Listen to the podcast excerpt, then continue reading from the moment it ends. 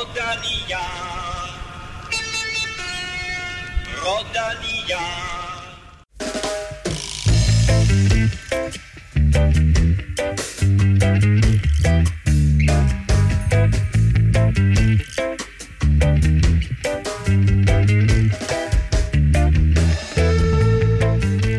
Giro d'Italia går ind i sin anden uge, og det er uden at en af løbets største favoritter, Tom Dumoulin, styrtede og har trukket sig fra det italienske etapeløb.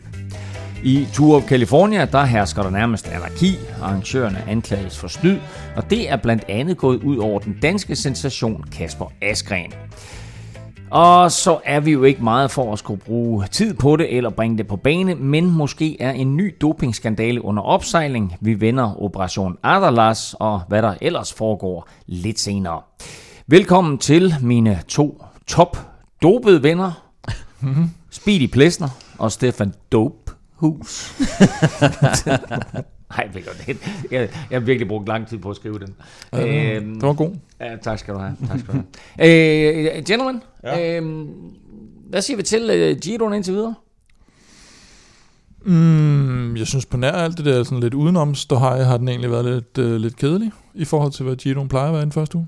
Og er det ikke lige nok til det indtryk, vi står tilbage med, at den måde, de har konstrueret det på i år, med de her mange etaper, som er lagt an til, og inde i en masse spurt, det også ender sådan? Jo, jeg synes, det var sjovt sidste år i hvert fald. Og videre. Ja. Men altså, du skal lidt mere op på beatet, hvis du skal leve op til det der dopehus. Altså, der skal være lidt mere power på. Ja, men lad os håbe, det ikke bliver lidt bedre snart. Men indtil videre, jo, lidt, det er ærgerligt ved at miste Tom Dumoulin, som jo... Altså, jeg havde lidt set frem til den duel mellem ham og Roglič i hvert fald, men den punkterede allerede på første dagen. Ja, det må vi sige, og så punkterede den helt, da Dumoulin han altså trak sig ud. Det taler vi meget mere om lidt senere. Vi taler også meget mere lidt senere om en fyr, der hedder Kasper Asgreen. Hvor vild er han lige? Jamen, det er helt latterligt. Ja, han kan lige pludselig køre opad og køre enkeltstart. Han kan det hele lige nu. Jamen, han kan det hele jo. Ja, så, det er fandme imponerende. Vi taler meget mere om, hvad vi godt kan tillade os at kalde det nye stjerneskud på den danske cykelhimmel, for den internationale cykelhimmel, Kasper Asgreen, lidt senere. Hvis du synes om Velropa Podcast, så vil vi sætte stor pris på, hvis du vil støtte os på tier.dk. Når du støtter, så deltager du også i løbende løjetrækninger om fine præmier. Lige nu der har vi en Velropa-kasket på højkant, og så i dag trækker vi for første gang lod om et freebet til oddset på 200 kroner blandt alle, der støtter os. Du kan melde dig til på tier.dk eller følge linket på velropa.dk, og så donerer du dit valgfri beløb, hver gang der kommer en ny udgave. Det der tier.dk, det staves 10 med tal, og så er.dk. Og Stefan, vi bevæger sådan stille og roligt opad. Ja, vi er oppe på 74 nu. Sådan, og blandt de 74, der trækker vi altså som sagt lod lidt senere om et gavekort til oddset på 200 kroner. Du kan som altid finde os på iTunes, SoundCloud, Spotify eller din foretrukne podcast-app til Android. Det er en god idé at abonnere på Velropa Podcast, så går du nemlig aldrig glip af et nyt afsnit. Og så vil vi altså rigtig, rigtig gerne have, at du fortæller dine venner og bekendte om podcasten, så vi kan komme ud til endnu flere cykelinteresserede danskere. Og så gå lige ind på iTunes og give os en anmeldelse, eller stik os nogle stjerner, fordi vi er meget, meget tæt på at krydse 500, der har været inde og give deres besyv med på iTunes, så vi skal lige krydse den der magiske grænse. Du kan naturligvis følge os på de sociale medier, på Twitter og Instagram, der foregår det på @velropa, og så kan du også finde os på facebook.com/velropa. Mit navn er Claus Elming, du lytter til Velropa Podcast, præsenteret i samarbejde med Destination Bornholm og Oddset fra Danske Spil.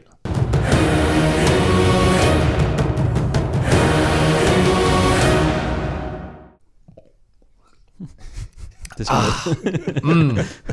det lød som huset på Christianshavn. Hvad hedder han? Olsen. Det var faktisk en Svanekøl. Ja, det var det. Og den er naturligvis fra Bornholm, og vi taler lidt mere om Bornholm og Bornfondoen lidt senere i udsendelsen. Jeg ved også, at der er mange, der sikkert sidder og venter på at få vores holdning til Tour of California og den danske komet Kasper Asgreen. Men inden vi når dertil, så lægger vi ud med et... Jeg ved ikke, om I ved, at det køres, men der kører sådan et mindre interessant etape i Italien. Ja, nede i støvlen, ja. Nej, jeg sagde nu stævne, men... Okay. Nå, stævne, der er en stævne i Italien. Stævne i støvlen. Stævne i støvlen. Det kan det godt. Den får det gratis. Stævne i støvlen, det er godt. Det hedder Giro d'Italia fra nu af. Nå. Den her Grand Tour har sådan set været ganske underholdende. Altså de her afslutninger, vi har fået, har været underholdende og har sådan budt på, hvad skal vi sige, indtil videre. Mange af de ting, som en typisk italiensk opera, den indeholder, nemlig lidt drama, karma, kærlighed og så et enkelt heltemor. Eller vi kan også kalde det for selvmord, fordi efter sit styrt på fjerde etape, så kom Tom Dumoulin sådan forslået i mål på en holdkammerats cykel, og han kunne nærmest ikke træde cyklen ind over stregen, og så stillede han godt nok til start dagen efter, men måtte trække sig ud af løbet, og så er spørgsmålet, er den her Giro, er den overstået? Er der overhovedet nogen, der kan true Primož Roglič? Ja, jo, det er da helt sikkert. Den er afgjort. Nej. Ja, tak for i aften. Nej, det er da helt sikkert, som vi også var inde på sidst, så det der kan blive hans problem er jo, nu har Laurens De Plus, eller Ply, eller hvad han hedder, en af hans stærkeste hjælpere i bjergene er udgået. Han er ikke sådan super rutineret i det der med hverken at føre eller skulle køre sådan helt med om sejren i en Grand Tour. Og der er nogle Lopez, Nibali-typer, som sagtens kan gå hen og drille ham lidt, tror jeg. Yates-typer skal vi ikke glemme. Dem er der to af. Jeg synes det er vildt irriterende jo, også i forbindelse med den enkelte start der kommer nu, at man ikke havde Dumoulin til at ligge og puste ham lidt i nakken der, ikke? Men hvad siger du, Stefan? Hvordan ser du det? Det bliver jo spændende at se hvad Primož Roglič han kan gøre, fordi indtil videre så har han set uslåelig ud jo. Det har vi været inde på, men jeg glæder mig rigtig meget til at se om holdet det kan stå presset, og vi har jo allerede nu set at de de smed jo førertrøjen, og det tror jeg faktisk var klogt, selvom de har lukket et par ryttere med ind i kampen, nogen som ikke var forhåndsfavoritter på nogen måde, men altså der er alligevel Sam Oomen, Amador, Bilbao og sådan nogle, de er jo blevet lukket ind i kampen igen på det udbrud, der kørte forleden. Men det virker som om, at de har gjort det rigtige og ladet føringen gå, så de kan spare krudtet, og nu er de også blevet minimeret en lille smule. Men det bliver helt klart spændende, specielt Nibali, tror jeg, han ser sig også farlig ud, og han kan det her. Han har gjort det før. Kommer fra baghjul. Ja, og så er man Yates med revancen fra sidste år, så jeg glæder mig rigtig meget til at se, når de går ind i bjergene. Men her til i morgen på enkeltstarten, der tror jeg desværre, at de kommer til at miste lidt yderligere tid til Primož Roglič. Monik, det ligger i hvert fald lidt i korten, at han skal vinde den der enkeltstart, og så må vi se, hvor meget afstand han lægger til de andre favoritter. Tom Dumoulin trækker sig. Vi talte om det i sidste uge og har talt om det et par gange her i foråret. Det har været et skidt år for Sunweb. Hvad gør Tom Dumoulin nu? Hvad gør Sunweb nu? Ja, det jeg synes jeg i hvert fald lagde lidt mærke til, det var jo den der med, at da han kom i problemer, så sendte de jo faktisk hele holdet ned for at hente ham. I stedet for eksempel at lade Sam Oomen køre sin egen chance, fordi lige for at have en plan B. Heldigvis for dem kommer Sam Oomen så med i udbrud på nærmest samme dag eller dagen efter, hvor Dumoulin er udgået. Nej, ikke samme dag. Nå, men der hvor han udgik, kunne han jo egentlig godt, for der skulle han ikke ligge og hjælpe ham super meget i det, han nærmest drejede ud til venstre, nærmest lige efter de ikke havde løbet frit.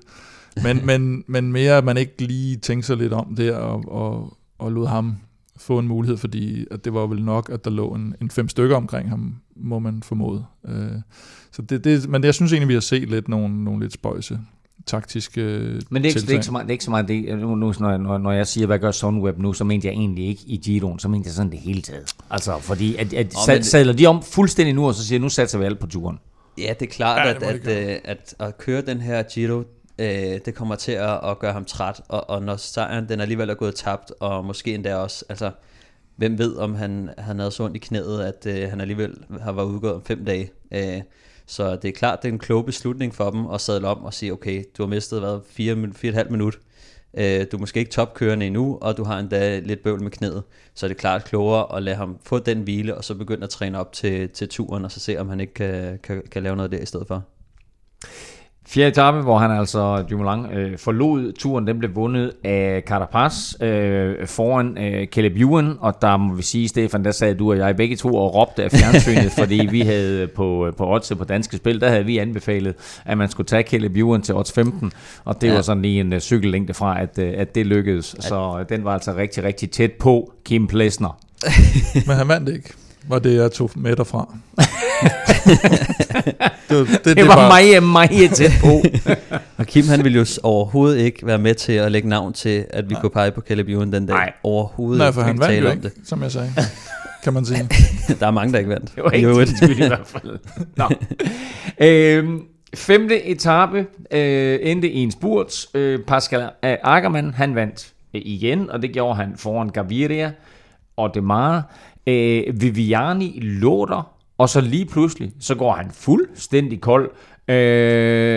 Holder nærmest op med at træde, og ender vel en 10-12 stykker, eller noget i den retning. Men når man har en sprinter som Viviani, og han sådan set er det primære kort for det kønne Quick-Step, hvad pokker sker der så i den situation? Altså, jeg tror, at han bliver ramt af den der kulde, der er, fordi at som mange cykelryttere, de også godt ved, og dem, der har kørt cykelløb, når man sidder og kørt sådan en hel dag og blevet helt kold, så aner man ikke, hvordan benene reagerer, når man lige pludselig skal bruge dem. Så det er sådan noget, der sker en gang imellem. Det er i hvert fald det, jeg gætter på, at når han endelig skal lukke op, så er der bare ikke noget. Og det er sådan noget, kulden og regnen kan gøre ved en, at man ved sgu aldrig rigtigt lige, hvad der sker, når man træder an. Men altså, hvis han bliver med at køre på den måde der, så skal vi til at kalde ham Vivi. Så dropper vi Arnie, siger bare, så er det Vivi. Du nævner det selv, det var en kold dag, og faktisk så kold og regnfuld, så arrangørerne vælger at neutralisere afslutningen. Altså, det er sjældent, man ser det. Det er i hvert fald nye takter fra Giroen, der ellers har været kendt for at sparke lidt gang i tingene. Så altså, jeg ved ikke, om det er vel okay for rytternes sikkerhed. Det er jeg i hvert fald fortaler for, men for seerne er det jo lidt kedeligt. Altså, men man kan også sige, altså, har man lyst til at miste en Nibali eller en Roglič eller sådan noget lignende på at sidde og køre sindssyg finale, ikke? Fordi de bliver jo nødt til at holde sig til. Så ved at man neutraliserer den, så får man alle i klassementskampen til at trække sig, og så bliver der meget mere plads til at køre finalen. Men altså, det nye takter fra Giroen, som jo for ikke så længe siden også havde den der nedkørselskonkurrence, de blev kendt for der. Som aldrig blev til noget. Men de flyttede lidt med ideen om, at man skulle lave en, ligesom man har nogle priser, der uddeles til den, der kører hurtigst op, som de øvrigt også gjorde på den første enkeltstart, hvor manden, der jo fik bjergetrøjen, var den, der kørte hurtigst op fra bund til top. Så flyttede de altså lidt med ideen om for et par år siden, at lave en pris for den, der kørte hurtigst nedad, og det kunne være endt grueligt galt. Så der sagde rytterne, og hvad de nu end har af talerør, der sagde de nej tak, og så blev ideen droppet igen. Men her, der ville de altså neutralisere hele afslutningen på etappen. Jamen, jeg synes, den er lidt svær, ikke? Fordi det er jo en udendørssport, ikke? Og man kan sige, jamen, altså ruten er lagt, og medmindre der ligesom er snedriver, eller man ikke kan komme frem og sådan noget, så er det jo bare en del af. Der er jo nogen, der bedre kan lide at køre i regnvejr end andre, og der er nogen, der bedre kan lide at køre i varme end andre, og hvis man lige pludselig tager alle de der ting ud, så ja, det ved jeg ikke rigtigt. Det er sådan lidt mod ånden i, men det er også for, man skal også passe på. Altså, nu lød det som om, at jeg synes, det var helt fair. Altså, det er mere for sådan et, hvis jeg selv sad i feltet synspunkt, så havde det været meget lækkert. Yeah, men det, når man altså egentlig ser på det, så tænker jeg, at man skal arrangørerne og alt det der, de skal prøve at holde sig så meget ude af cykelløbet som muligt. Og med mindre der er et eller andet helt åndssvagt, og der har også været nogle tidspunkter, hvor specielt nede i Syditalien, hvor der lå en masse olie på vejen, man lige pludselig fandt ud af, at folk de bare skøjtede rundt i et eller andet sving, og så siger man, okay, prøv lige at høre, det havde vi sgu ikke lige regnet med det der, vi neutraliserer lige næste gang, vi kommer forbi her, eller resten, eller et eller andet. Var det olivenolie? Og det, jeg tror sgu, det var motorolie. Men, og det er jo klart, eller hvis der er et eller andet helt ekstreme omstændigheder, men et regnvejr er jo ikke, vil man synes. Men er det ikke netop en del af cykelløb? Jo, det er det jo, det er udendørsport. Altså, så skal de jo køre indenfor. Jo. Det er lidt noget pjat, fordi altså, det er også lidt det der med sådan, jamen, så skal man lige pludselig, så bliver det lige pludselig også sådan, der kommer der noget regnvejr en anden dag, og så skal man også til at neutralisere den og sådan noget. De fratager jo en mulighed, altså, ikke sikkert at der er nogen, der vil have angrebet eller noget, men de fratager jo i hvert fald muligheder, hver gang de gør det der, ikke? Ja. Og man kan sige, at det eneste er, at der er ikke de voldsomme opkørsler eller nedkørsler her, som kan være med til at skabe en stor afstand i favoritgruppen. Så på den måde kan man sige, fint nok, så siger de, at i stedet for favoritgruppen skal til at udsætte sig selv for fare i en sprint, så neutraliserer vi det, og så lader vi sprinterne så skal de jo lave ruterne, sådan at de ved, okay, hvis det bliver regnvejr, så kan vi stadigvæk køre her, eller og så lad være at tage ruter med, der ikke kan køres i regnvejr. Godt, så vi laver en hurtig rundspørg. Ja. Stefan, for eller imod, at man neutraliserer en etape på grund af regn og dårlige forhold? Imod. Kim? Ja, imod regn i hvert fald. Altså, imod regn.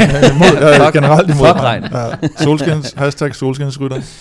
Godt, jamen vi sender den besked ned til arrangørerne af Giro d'Italia og ser, om de reagerer på det.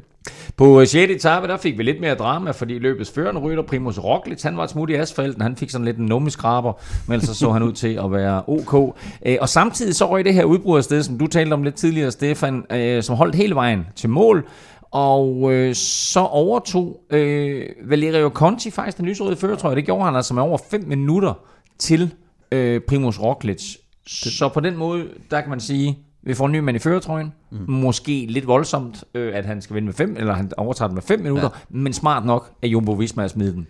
Ja, det tror jeg. Jeg tror også, at det så ud som om, at de egentlig prøvede lidt i starten, men så gad de ikke alligevel, fordi at det så, altså der var ikke nogen, der ville hjælpe dem overhovedet, og etappen var ikke til sprinterne, så de gad heller ikke. Og så blev det egentlig bare, som det blev, fordi udbruddet var så stort, at de fleste hold havde nogen med, ikke? Så de sad jo der og førte lidt, og så var det sådan, okay, hvis det skal være på den her måde, så går det altså ikke. Og det bliver bare neutraliseret alligevel. Nej, der var ikke, altså hvis man ser på dem, der var med i det lange løb, så Conti er selvfølgelig en rigtig, rigtig god rytter, men... og tror, at han stadigvæk kan holde fat i en podieplads og sådan noget, når vi rammer de 3 uger, det er nok lige optimistisk nok. Men det der også er ved det, det er, at altså, hvis man skal holde styr på det, så skal man jo kontrollere udbruddet til at starte med. Mm. Og hvis der er for meget, altså for mange, der gerne vil i udbrud, og der bare bliver kørt, så bliver det ekstremt hårdt for dem at kontrollere det. Det er ellers det, man plejer at se, og det, som man sjældent får med på tv, det er den der kamp, som førertrøjen eller favoritterne, sprinterholdene og sådan noget, de gør fra start af. De sidder og lukker ned, hver gang der kører for mange sted, og så når der endelig kører de der 4 svagepisser, så blokerer de vejen, og så er det sådan, okay, så kører vi, fordi jer kan vi sagtens holde styr på længere henne. Men når der er så meget, så er det sådan en klog beslutning. Og så er det jo altid det der med, at man skal lige finde ud af, er der nogen, der har snedet sig med, altså, som er en trussel. Ja. Og så kan man sige halvt om halvt, fordi der var jo et par ryttere, som er okay, men de skulle jo bare være inden for rimelighedens grænser på den måde, ikke? Så de kunne jo sagtens tillade sig at give dem 5 minutter. Der er mange etaper endnu, der er mange bjerge, der er mange enkeltstartskilometer, og Roglič har masser af kilometer at arbejde med. Men Andrey Amador kommer altså med i det udbrud her. Han er 2 minutter foran Roglič nu, og Sam Oomen, som du nævnte tidligere, kommer også med, og han er et halvt minut foran Roglič nu. De bliver på den måde lukket lidt ind i kampen, altså... Er det stadigvæk Roglič, som har fuldstændig styr på det her, eller er han for selvsikker? Det er ikke kritiske tidsforskelle til dem. Man kan sige, hvis en Amador fik 5 minutter lige pludselig, så begyndte det at blive noget, hvor Movistar godt kunne overveje, om det ligesom, han har kørt top 10 før i en Grand Tour. Det har Oomen sådan set også. Men jeg vil sige, i hvert fald Amador virker ikke helt, som om han er på det niveau, han var dengang, han gjorde det. Og de har selvfølgelig også Lander, de formentlig skal sidde og køre noget klassement for. Så der er ikke noget kritisk i det. Jeg synes egentlig, det er mere kritisk, det vi kommer til på den næste etape, hvor det så er UAE, der skal kontrollere. Og dermed så har du faktisk lagt op til 7. etape. Sådan, det altså, kan du mærke, hvordan det er dynamisk? Det er så dynamisk, Kim.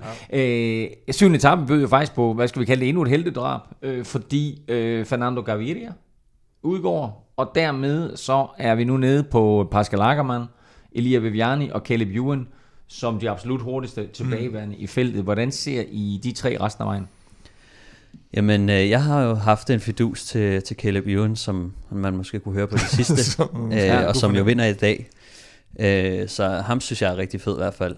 Og jeg ser det lidt som om, at Ackermann han sidder i den bedste position lige nu, fordi han har et rigtig godt hold til at bakke sig op, og det er ham, der ligesom bliver leveret ordentligt. Så jeg ser, at de har overhånden lige nu i form af, at de har et rigtig godt lead-out, og de har Rüdiger Selig, som er fantastisk lead-out-mand. Og så ser jeg det som Viviani og Caleb Ewen, som må kæmpe om det derfra. Men det ser ikke flot ud for Viviani lige nu. Altså, som sagt, altså holdet det sejler omkring ham, og Sabatini, som i dag kører ind som nummer 4, som et eller andet, altså... Som spurgte om det. Det var så slet ikke. Altså, ja, det der var trods alt et hul. Men det vi er faktisk ikke kommet til 8. etape endnu. Lad os lige gøre 7. færdig her, fordi Syvende bød på det er endnu en udbrudssejr. Pello Bilbao vandt foran Tony Gallopin, og så med Davide Formolo på tredjepladsen. Og i og med, at de også får nogle sekunder her, det er så, det synes jeg er så nogle kommer Pello og Formolo lidt, faktisk tilbage ind og presser Roglič. De ligger faktisk fuldstændig mere eller mindre side om side med Roglič til den samlede stilling nu. Og man kan sige i det, at de ligger på niveau med dem, men altså hvis de havde fået x antal minutter, havde det lige pludselig været mere kritisk, synes jeg, end Conti og hvem det ellers er. Og det, der var lidt spøjst, var jo det der med, at det så var Bahrain Merida, der kørte efter det første udbrud, hvor Formolo ikke var med, men hvor de andre også var med. Og da de så henter dem, så stikker de samme afsted igen, men med Formolo, hvilket gør det endnu mere kritisk for Nibali, for eksempel, i forhold til, hvis man lige pludselig siger, okay, hvor ligger han nu hen? Og så får de heller ikke, de får ikke nogen med, og de kører ikke efter dem mere så. Så jeg kan ikke se, hvad rationalet var bag. Altså hvis det var at få en med, så fik de ikke det. Hvis det var at neutralisere et farligt udbud, så fik de et endnu farligere udbud afsted. Og så overlod de det til UAE, som efter min mening ikke havde is nok i maven, fordi man kan sige, om lige Rojas han lå de der og kunne tage et par minutter. I forhold til at lade Formolo, Pello Bilbao og hvem fanden var den sidste, det kan jeg ikke engang huske, Gallopin. I forhold til at lade dem virkelig sejle væk, så kan du eddermame tro, at Jumbo Visma, de var kommet op på stikkerne, fordi Roglič er stadigvæk så meget foran de andre, at det er ham, der har mest at tabe. Det er ikke Conti. Men Conti, og de er ikke vant til at have den der lyserøde førertrøje, så de går i panik. Men hvis de bare havde sagt, okay, fuck det, og så lad dem få 5 minutter lige pludselig. Så UAE ligger der og kører. Ja, jeg synes, de var lidt urudsigt, og de prøvede også på nogle tidspunkter sådan at lade som om, nu gider vi ikke køre mere, og så kørte de alligevel. Og så, nu gider vi ikke mere, og så kørte de alligevel. Så der var ikke nogen, der bed på. Jeg synes bare, de skulle have sagt det. Jumbo Visma og Roglič, de har ligget der, og så tænkte, det er da fint. Det er super godt for os. fordi hvis de der tre rigtig, rigtig stærke rytter lige pludselig har 5 minutter, så havde det været virkelig kritisk for Roglič, fordi Roglič er den, der ligger til at vinde løbet stadigvæk. Så det er ham, der har mest og mest. Og så kommer vi til dagens etape. Den er altså mere eller mindre lige overstået. Vi går i studiet her lige umiddelbart efter, at Caleb Ewen vandt den massespurt, eller skal vi kalde det en triospurt, fordi Pascal Ackermann han åbnede ballet, og så blev han overhalet både af Viviani og Caleb Ewen, og sidstnævnte vandt altså etapen, og så var der sådan en 10-20 meter ned til, til resten af feltet, hvor så... Hvem var det? Der blev 4 der. Det var Sabatini selvfølgelig, som jo er Vivianis holdkammerat, som blev 4 der. Deceuninck Quick-Step, som har haft så meget succes i løbet af foråret, og som igennem mange, mange år har haft et fantastisk sprintertog. De virker, og det er svært at sige, men det virker en lille smule uorganiseret. Det virker meget uorganiseret. I dag for eksempel kører der lige pludselig 2 frem. Jeg tror, det er Senechal, og jeg ved sgu ikke engang, hvem den anden er, om det er Sabatini. Jo, så, sad der også lidt i starten. Det er ikke engang der, det startede. Det startede med, at Viviani kører sig selv frem. Han kommer lige pludselig bare, han kommer selv frem. Ja. Så kører han forbi sine holdkammerater, og op og forsøger sig at lægge. Så jeg tror, han vil have Ackermanns hjul, og kommer så ned bag ved Caleb Ewen og Ackermann. Og det er så, hvad det er. Så kører de holdkammerater, han er kørt forbi ham, og ikke for ham på hjul, man kører op foran, bruger hans kroer dem, og tager et sving og kommer først ind, og egentlig bare sætter noget tempo. Og så er de lige pludselig væk igen, og så ligger Viviani der, og så spurter Sabatini efter Viviani og kører i mål, og sådan. Altså det virker sådan helt uorganiseret. De fandt jo ud af på et tidspunkt, så kigger de jo rundt, og så ser de, at han er her ikke alligevel, så er det lige meget det her. Og så trækker de jo bare begge to ud, altså fordi at, hvad fanden skal de ellers ligge og føre for, så er det bedre, at de andre altså bruger deres kræfter på det.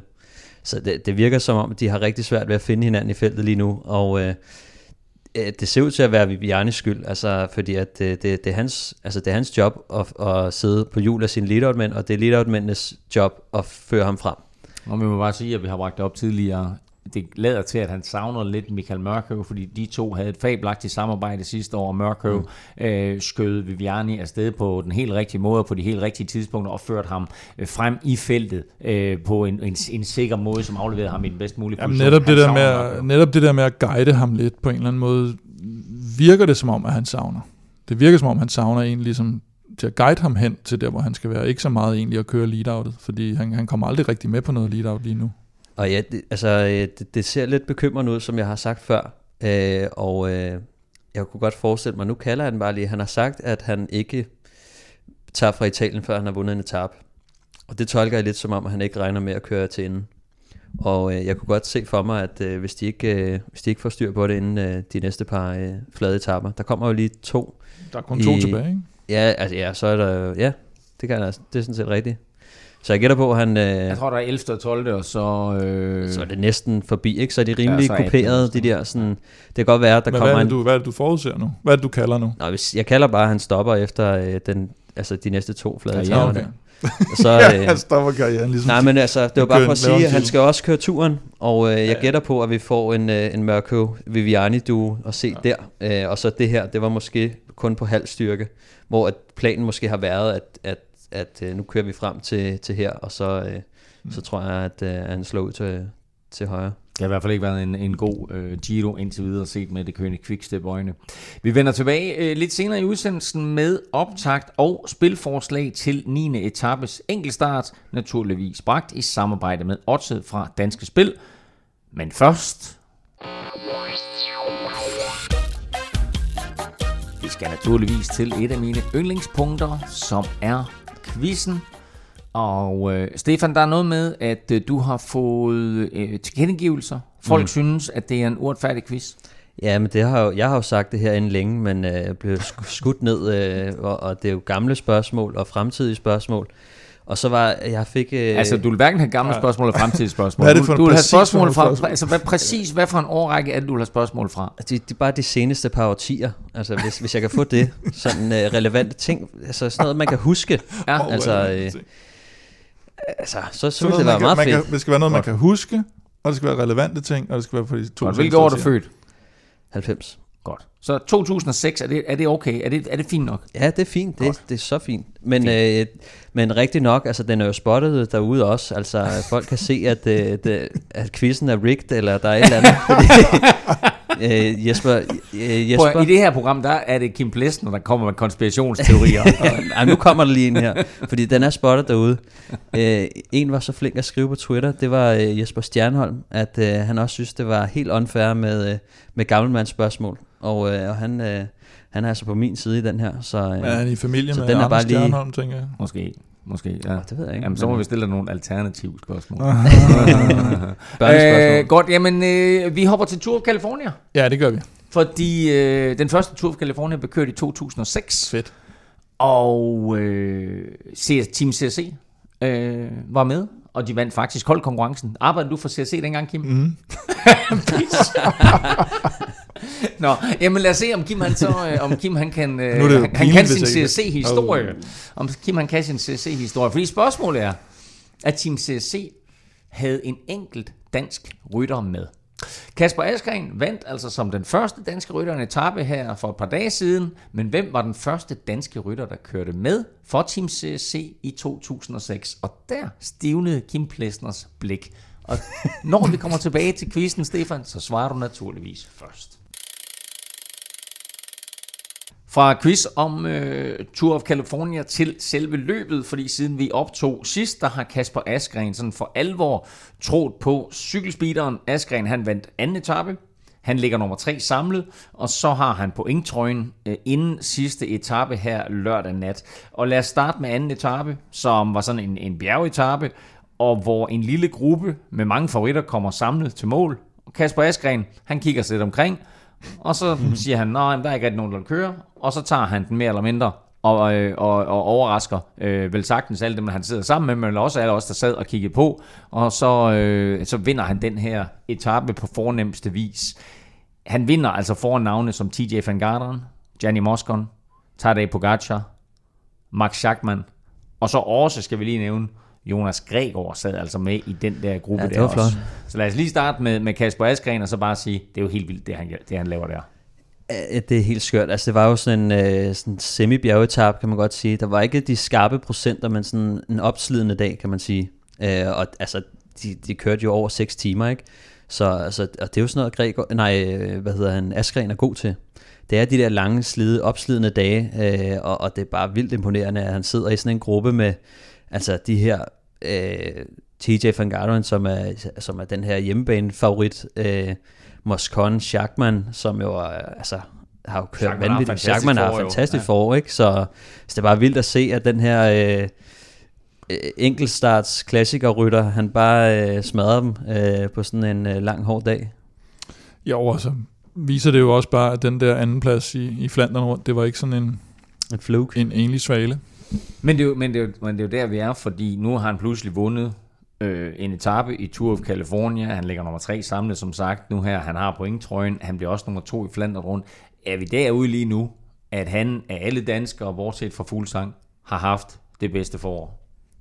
Ja, det er der vel ingen tvivl om. Det er der slet ikke nogen tvivl om. Og jeg synes bare, det jeg lige tænker på nu, det er sådan, er det sindssygt et hold, vi kan have til VM, ikke? Og så også at Asgreen, han er jo bare en sikker mand til Flandern rundt og Roubaix næste år. Altså, det er jo der, vi er nu, at han har kørt sig rigtig højt op i hvad hedder det, ind på Quick-Step, ikke? Af hierarkiet, så det er altså... Men er vi enige om, at han kom direkte fra kontinentalniveau og til... World Tour niveau, altså springer hele det der pro-Conti over. Hvordan kan sådan en rytter få lov til at ligge og køre ned på kontinental niveau, og så angiveligt får Quick-Step en opringning, enten fra, Skelte, eller fra Bjarne Riis, eller hvem det var, og så siger, prøv lige tage et kig på ham her. Nej, men det var jo noget med, at han havde jo kørt godt der, for vi havde ham selv igennem, da han vandt, var det første etape i den der Istrian Spring Trophy, eller anden etape, og så vandt han det vist ikke sammenlagt, og så fortalte han lidt om det, og havde kørt godt, og så stod Quick-Step jo lige pludselig og manglede nogle rytter på grund af skader, og så tror jeg, Brian Holm og dem fik lidt besked om, at ham her, han kunne måske være meget sjov at tage ind, ikke? Men er det normalt, at man sådan bare siger, okay, altså man springer hele det der pro-kontin over? Altså er det ikke sådan lidt, altså lad os sige, for dem, der måske følger mere med i fodbold, at man kommer fra en anden divisionsklub, og så ryger man måske til Superligaen, så ryger man fra Superligaen til en eller anden udlandsklub. Her, der tager han jo direkte fra anden division, og så til Juventus. Jo, det har været meget normalt for os danskere, som før i tiden var der Bjarne Riis hold, hvor man så kom ned fra kontinentalniveau, og så holdt de øje med den danske scene, og så tog de ligesom de bedste på den danske scene ind på holdet. Og vi har jo aldrig haft et pro-kontinentalt hold før, Rival har gjort det i år, så det der med, og det er meget satset. Vi har jo set sådan noget, sådan, når Chris Anker har taget til et pro-konti hold i Frankrig, eller Kabel har gjort det, og Asbjørn har gjort det, tror jeg. Og det fejler bare, så jeg tror, at alle der ligesom, altså, har oplevet det der nu, at sådan, det man får ikke den samme plads, og man får ikke den opbakning, der skal til. Så det er meget fedt at køre på et dansk kontinentalhold, som jo også kan være på et fint niveau. Altså det er ikke sådan, hvis man er en rigtig dygtig kontinentalrytter, kan man få en okay løn, og så er der ikke brug for at gå ned, så skal man til at flytte til Frankrig og alt det der bøvl. Så jeg tror ikke, det er værd at tage til et pro-konti-hold. Men ja, det er helt naturligt, at man tager det skridt, og Kasper har jo bare kørt vanvittigt stærkt, men jeg, altså for at være helt ærlig, så kom det også som en overraskelse for mig, at han lige pludselig kom ind på Quick-Step. Men man må bare sige, at han har... det var godt set. Ja, det var godt set, men også en lille ting, jeg lige vil tilføje i forhold til Asgreen, det er, hvor vigtigt det har været for ham at omskifte sig fra at være ren enkeltstartsrytter, som han jo var tidligere. Var han sådan en, der primært lavede resultater på enkeltstart. Men det er virkelig svært at holde sig kørende på kun enkeltstartsevner på pro-tour eller på World Tour niveau, fordi at der er så få chancer, og hvis ikke man vinder, så bliver man nærmest ikke bemærket, og så det er ikke det værd at kun fokusere på enkeltstart, så det er rigtig godt set, at jeg tror, han passer perfekt. Men det harmonerer jo meget godt med det, vi ser i øjeblikket, men det er temporytterne, som dominerer, også i Grand Tour sammenhæng, ikke? Altså Roglič, Dumoulin, Geraint Thomas, Froome for en sags skyld. Ja, altså det er jo de der drenge. Det er motoren, som de tager, og så får de dem, så lærer de dem lige, hvordan man kører klassikere, og så spiller det. Hey, der er nogle brosten, ven. Lige meget, at du kører en enkelt start bare afsted med dig. Det er bare ind på Quick-Step-holdet og lære noget. Ja, og så er der sådan noget lavpraktisk eller meget praktisk omkring det. Jeg mener ikke, at du må skifte fra pro-konti og op til World Tour midt i sæsonen, som Asgreen gjorde. Der skal du gøre det først i 8. tror jeg, hvilket også er meget usædvanligt, at du skifter mellem to hold i det såkaldte transfervindue, der egentlig er, men aldrig bliver brugt. Jeg tror godt, man kan lave en aftale om at gøre det. Ja, men du må ikke gøre det med det samme, vel? Hvad? Altså Asgreen skiftede i sådan noget april måned. Nå ja, altså det er jo de der Neopro, eller stagiaire-kontrakter, du snakker om, ikke? Eller hvad? Nej, men at de kunne ikke have gået hen og taget Buhani fra Cofidis for eksempel i april måned. Nå, nej, det tror jeg ikke, jeg tror ikke du må skifte der. Jeg tror godt du kan skrive det ind i en pro-kontinental kontrakt. Skal vi ikke blive enige om I to? Nå, at man får en klausul om at man godt må skifte løbet. Ja, det kan godt skrives ind. Det ved jeg. Nej, det tror jeg. Fordi at det kender jeg nogen der. Bare nærlæs Stefans kontrakt, ikke? Han havde ikke kørt pro-konti. Nej, men jeg fik skrevet ind. At jeg godt måtte at du godt må køre pro-konti. nej, men det er rigtigt. Altså på kontinentalniveau inden det her det ryger en tangent, så lad os lige få fat i den anden dansker, Jonas Gregaard, som også sidder med i den her gruppe her. Altså det er også lidt overraskende, ikke? Jo, det er det også. Men, altså, næsten ikke engang så overraskende som Asgreen var det egentlig, at hvad blev han, 7'er eller sådan noget? 6'er. 6'er. Mm. Det, altså hvis jeg var blevet bedt om inden den etape at sige, altså tror du på, at Asgreen vinder, eller at Gregaard bliver 6'er, så havde jeg taget Gregaard på 6'eren. Det vil jeg sige. Ja, men jeg vil bare sige, det er vigtigt for Gregaard, det er flot kørt af ham, at han sidder også, altså han sidder jo lige i nærheden af dem, ikke? Han er jo... Jeg tror lige, han bliver tabt til sidst. De sidder der til allersidst, ikke? Og så er der nogen... Så, altså, jeg tror, TJ prøver at lægge pres på, og han får Moscon og Kasper Asgreen med, og de tre afgør det imellem sig, og så sidder de andre 3-4 stykker tilbage der, og der bliver... hvad hedder han? Det ved ikke, hvad jeg kom nu. Gregaard. Sort klap. Der bliver han... Jeg tror, han bliver 3 ud af de sidste 4 der. Ja, men og så hvis man bare lige ser på det, så altså nu har vi nævnt alle dem, der var foran. Hvis vi nævner dem, der kommer lige efter Gregaard, så er det jo Rigoberto Urán og George Bennett, Felix Grosjean og sådan nogle, og Richie Porte. Så det er ikke helt for sjovt, det han laver dernede. Så flot indsats af Gregaard, men en vanvittig præstation af Kasper Asgreen, og det er altså fortsat resten af vejen igennem Tour of California. Tredje etape, og i øvrigt så vil jeg sige, at al den succes, som Deceuninck Quick-Step, de ikke har i Giroen, den har de jo altså så i Tour of California, for de har vundet 3 etaper i træk i Californien. Asgreen vinder den her, så vinder Rémi Cavagna dagen efter, og det gør han fra et udbrud, og det er godt, at han har... Det er godt, at han er langt foran, fordi da han skal køre nedad, og hvis man ikke har set det her med Rémi Cavagna, der kører nedad, så prøv lige at gå ind og finde det på Twitter eller på YouTube, for det er helt vanvittigt at se en professionel cykelrytter være så elendig til at køre nedad. Kim, du spottede det og sendte det til mig, og jeg sad og kiggede der, så tænkte jeg, hvad sker der? Ja. Jamen, jeg er jo meget, meget dårlig til at køre nedad, og det var altså... Det var lige før, at jeg havde ham som forbillede. Jeg kunne identificere mig med ham. Han kommer rundt i et sving, hvor han i forvejen har taget meget, meget fart af, og tager den virkelig, og alligevel så formår han på en eller anden måde at ryge sådan helt ud i dørken, ikke? Og må have foden ud, og det er så meget. Men altså, det var ikke bare sådan noget med, at nu... Det virker ikke som om, det var sådan noget med, at nu skal jeg lige passe på, at jeg ikke smider sejren overstyr det, altså fordi så vil du stadigvæk ikke køre så usikkert. Det er jo meget mere, det er større risiko for at falde med den måde, men han kører. Men det er også, altså han så bare meget stiv ud, og ikke så, det så ikke ud som om, han var så vant til at køre nedad i virkeligheden. Nej, ikke alene, men i hvert fald. Han følger bare med de andre åbenbart. Og det er jo det, jeg tænkte, måske har han altid siddet i grupper, og så har han lagt sig bag ved nogen, der ligesom har vist vejen, fordi det virkede, men det er mærkeligt i det her. Han skærer svingene. For en professionel, det ligner ikke sådan det. Han skærer svingene mærkeligt, ikke? Altså, det jeg skulle lære at køre ned af, ikke? Nu havde jeg en god lærermester i Rolf Sørensen, men inden jeg kørte med Rolf, der havde jeg jo ingen anelse om, hvordan jeg skulle skære svingene. Der var der simpelthen en, der sad og tegnede for mig på en serviet. Han sagde, du skal lægge dig... Jamen, det er ikke løgn, der sagde, der var en svensker, der lærte mig at køre ned af, hvor han sagde, okay, tegne på en serviet. Når du skal rundt i et sving, så skærer du den på den måde her. Altså, han kunne, Rémi Cavagna, der godt have brugt den serviet, fordi han havde ingen anelse om, hvordan han skulle skære de sving. Men det vil også sige, at en ting, som man måske lige skal huske i sådan en situation, det er, hvis man har kørt nogle nedkørsler, og så man tager dem lidt skarpt, du ved, de er stejle på indersiden. Hvis man nu har styrtet for nylig, eller i optakten til sæsonen, så er man lige en smule mere påpasselig, når man kører nedad, og så begynder man at skære den lidt bredere, og så er det, man kan komme lidt ud af rytmen, så... Altså jeg vil sige, at det så håbløst ud, det er jeg helt enig i, men man skal også lige huske, at nogle gange, så sker der, jeg har også selv haft nogle styrt, hvor at der kommer lige en periode, hvor man lige skal arbejde med det op i hovedet, og lige vende sig til at gøre det hele igen, fordi at hvis man lige har haft 2 styrt i streg, og så... Men det er også fint nok. men det var måden, han kørte den på. Fordi jeg kan godt forstå, at han er påpasselig, men han skærer den helt forkert. Er det noget med, du har kørt mod ham, eller hvad? Ja, jeg har kørt mod ham en gang, og det var sådan, da jeg så videoen, og Kim han snakkede om det, så tænkte jeg, er det rigtigt? Og så skulle jeg lige selv ind og se det, fordi at jeg kørte en gang et etabløb mod ham i Frankrig. Han kørte for et hold, der hedder Klein Constantia, som er sådan et udviklingshold for Quickstep.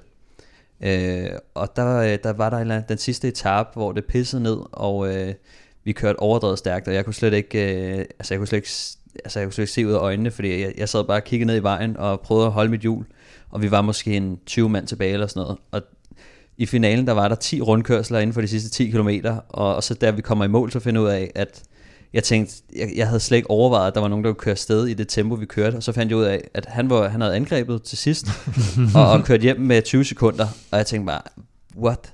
Hvem er det der? Og så fandt jeg ud af, at han havde skrevet med Quickstep senere, så jeg tænkte, hvis han kan køre så stærkt, og han kan køre de der rundkørsler i regnvejr, så kan han vel et eller andet teknisk. Ja. Men det viser sig her, at han er stiv som et bræt, når han skal køre nedad. Vi sender ham servietten og håber, at han bliver bedre til at køre nedad. Så kom fjerde etape, der vandt Quickstep igen. Den her gang var det Fabio Jakobsen foran Jasper Philipsen, og så med Peter Sagan på tredje pladsen. Men fjerde etape vil blive husket for, hvad vi vil godt kan tillade os at kalde Tejay van Garderen Gate. Ja. Amerikaneren styrter med 10 km igen ungefær, så bliver han hentet af sit eget hold, og så kører de til højre, og så vælger han at køre lige ud, og så bliver han holdt lidt tilbage lidt senere, fordi der er nogen, der er styrtet med 4 km igen. Og alligevel, så kommer han i mål. Arrangørerne siger, jamen vi neutraliserer det sidste, og vi giver alle fællestid, så alle, der var med i det styrt for 10 km og 4 km, og selvom Van Garderen han kørte forkert, så får han fællestid. Det var, og det virkede som om, at arrangørerne ville have, at Tejay van Garderen han skulle fortsætte med at være i førertrøjen og eventuelt vinde det her løb, og jeg har kun et spørgsmål. What the hell is going on? Ja, man kan i hvert fald sige, at det så meget, meget mystisk ud, og det er jo klart, at det er nærliggende at få den tanke, at det har noget at gøre med den amerikanske rytter, der så beholder førertrøjen. Og det har det måske også været, og det, der var lidt spøjst, var så, at Jonathan Waters fra EF Education, hvor Tejay van Garderen nu kører nu, han må ud og sige, ja, det var sgu lidt mærkeligt, men det kommer ikke til at få nogen betydning, når løbet er overstået. Og det så man også her i går, han var jo helt væk på Mount Baldy, og så han har åbenbart vidst, at det er slet ikke ham, vi kører for. Men han får selvfølgelig lige... var det en dag eller to mere i førertrøjen, så på den måde kan man sige, det er lidt unfair, at der var en anden, der kunne have kommet op og blevet... Du tror ikke, det var sådan en flabet udmelding af, at han skal nok vinde alligevel, eller...? Nej, det tror jeg ikke, og jeg ved ikke, om det så var sådan en ultra fair play, at de så sagde, nu slapper du lige af på den der, fordi du skal... Nej, det gør jeg overhovedet ikke. Den tror jeg slet ikke på. Okay. Ja, det så. Men jeg tror, han har vidst, at det var i guitar og ikke Tejay van Garderen. Men lad os lige se, Kasper Asgreen kunne være kommet i gult. Og når man siger gul, så er det fordi førertrøjen der i Tour of California også er gul. Han kunne faktisk være kommet i gul i Tour of California, hvis det her det ikke var blevet neutraliseret, hvis alle rytter ikke havde fået fælles tid. Ja, men jeg vil bare lige vende tilbage og sige, det er vanvittigt grotesk, at han styrter, og så skal han jo til at køres op igen. Han får jo en eller anden holdkammerats cykel, og så tager han fejl af bremserne, ikke? Bremserne sidder omvendt. Men prøv lige, fordi jeg har været i Australien og lejet en cykel dernede, og der sidder bremserne omvendt. Altså er det alle de her lande, som kører i venstre side af vejen? Har de omvendt bremser? Eller hvad sker der? Sådan kan man ikke sige, tror jeg. Der er nogen, der bare bedst kan lide det sådan. Okay. Jeg ved ikke, om der er sådan et eller andet amerikansk hejs med det. De er jo helt blæst derovre. Altså. Jamen, jeg tror ikke, det er, fordi Tejay van Garderen er jo også fra USA. Ja. Jamen, jeg ved det ikke. Det er sådan lidt præference, men det kommer så lidt bag på ham, kan man sige, i det der sving. Ja, præcis. Men stadig, altså, jeg vil stadig sige... Det er jo stadigvæk to bremser. Jeg vil stadig sige... Altså, det er jo ikke sådan, det er en kobling og en speeder. Nej, så altså, han blokerer jo... Nå, men altså, ja, præcis. Hvis du tager fejl af dem, det er jo ikke sådan, at du lige pludselig bare fortsætter ud til højre, hvis lige pludselig tager fejl af dem. Men altså, han blokerer jo baghjulet, altså 2-3 gange eller sådan noget, hvor man tænker... så slap dig af med den der, altså. og selvom, at det er bagbremsen eller forbremsen, så skal du ikke klosten sådan der, altså han er jo helt i panik, og altså det ser jo håbløst ud, men så senere, han styrter, han kører forkert, så kommer han op til det der, styrt, og det må jo... Ja, og det er også uden for 3 km. Ja, det er jo næsten en kilometer længere ude, ikke? Ja. Og han bliver jo knap nok holdt tilbage i det. At de er sådan ved at rejse sig op, og det hele det er ved at komme, så... Men, ja, men han, altså, der taber han måske 5 sekunder eller sådan noget på at komme igennem, så det er helt håbløst, at han også får... Altså bliver neutraliseret. Havde de nu... Altså... Jeg synes stadig ikke, det er i orden, at de neutraliserer den uden for 3 km. Nej, det skal de ikke. De skal bare holde sig til reglerne. Altså, hvor langt skal den ud? Altså, hold nu kæft. Der må være en eller anden grænse, og så må man skulle holde sig til den regel, ikke? Men altså, nu har vi 2 situationer. Vi har situationen for Giroen, og vi har situationen fra Touren of California her, hvor løbskomiteen går ind og blander sig, og måske... Jo, du har Viviani, for Viviani i deklasseringen. Har du Viviani i deklasseringen, det var så en italiener, og nu, hele min pointe var, at okay. Hele min pointe var lidt, at arrangørerne måske vælger at beskytte Nibali i Giroen, og her der beskytter de TJ i... Hvad skulle de beskytte Nibali for? Ja, hvis det er sådan, at de sagde, altså, i stedet for, at de risikerer, at han udgår eller et eller andet, ikke? Han elsker regnvejr. Ja, okay, fair nok. Så ødelæg hele min pointe, ikke? Altså, jeg prøver på at komme... Hele mit spørgsmål ud på, hvad helvede blander løbskomiteen sig for? Altså, du sagde det selv, det er en udendørs sport, der bliver cykle. Ikke? Der er regler, og den her 3 km-regel er sat ind, og der er en dag, jeg har hørt cykelrytter, der siger, hul i den der 3 km-regel, drop det der. Altså. Ja, eller nogen, der siger, den skal sættes op til 5 km, det er sådan set lige meget. Men nu er den 3 km, og så må man jo formode, at når der så sker styrt, 3,5 km ude, så er det ikke 3 km, eller inden for 3 km, og så skal de ikke dispenseres. Ja, jeg synes også, at man bliver sgu nødt til at holde sig til det skrevne, altså fordi at ellers så kommer de her, og jeg forstår slet ikke, at de skal have det spillerum til selv at bestemme, hvornår det er der åbenbart i cykelreglementet. Altså det virker som om, der i cykelreglementet står, til trods for alle de regler, vi lige har nævnt, så kan juryen bare altid... Jamen, det kan de faktisk, og det står faktisk, at de er fri til at lave deres egen diskussioner. Ja, og det er jo det er lidt kritisk. Jo. Trods for, at ham der er vandt. Altså især i den her situation, fordi det jo helt tydeligt var et spørgsmål om, at amerikanerne ville have Tejay van Garderen stadigvæk med i løbet. Og vi ved også, hvor meget tv-penge og reklamepenge og sådan noget betyder seere, antallet seere og sådan noget. Det er super vigtigt i amerikansk tv. Så det var vigtigt for dem, at Tejay ikke lige pludselig tabte 5 minutter og røg ud af klassementet. Han stadigvæk overført. Ja, de gider nok ikke så sidde og se på Asgreen så meget derovre. Det tror jeg ikke. Selvom han har så var det en fransk eller var det en fransk eller belgisk kommissær eller sådan et eller andet, som foretog den afgørelse, men han kan jo godt være. Det kan godt være bestilt arbejde. Han er fyret hvis han ikke. Nå, vi går videre. Ja. Van Garderen Gate, eller ej, han førte stadigvæk, da 5. etape gik i gang, og det gjorde han også efter 5. etape, men det vigtige ved 5. etape, det var, at Kasper Asgreen hævde nogle bonussekunder undervejs, og dermed så kom han faktisk op på anden pladsen i det samlede klassement, og så på 6. etape, jamen der skete det, som du havde forudsagt, Kim, og som Wouters havde forudsagt, nemlig at Tejay van Garderen, han gik helt ned, mistede sin første plads. Asgreen blev til gengæld 6'er på det bjerg, der hed Mount Baldy, og som han efterfølgende selv kaldte for en ret hård nyser. Og så røg han faktisk kun en enkelt plads ned i klassementet. Mm. Så nu ligger han altså 3'er, og har som sagt pointtrøjen inden den her sidste etape natten til søndag. Altså han kommer nok ikke til at vinde der til, at han får langt bagud. Det er kun 126 km den sidste etape her, så det kommer næppe til at blive muligt for ham at tage den her sejr, men det er stadigvæk en imponerende bedrift, han er i gang med. Ja, og det igen, som jeg også var inde på tidligere, så er det en god opfølgning på Flandern rundt, så han ikke kommer til at fremstå som sådan en, det var sådan lidt et lykketræf, eller der var han ligesom ude i noget udbrud, og så kunne han lige holde ved. Her, der sætter han lige en streg under, at det var det altså ikke. Det er god form, og det er i forskellige terrænger, og han er kommet for at blive.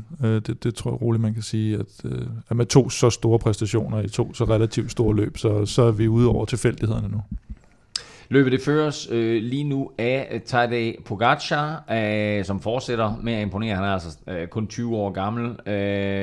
Han vinder i øvrigt etappen, 6. etappen på Mount Baldy, foran Sergio Higuita, som er 21, så altså 2 unge kanoner der, og Asgreen er også stadigvæk ganske ung.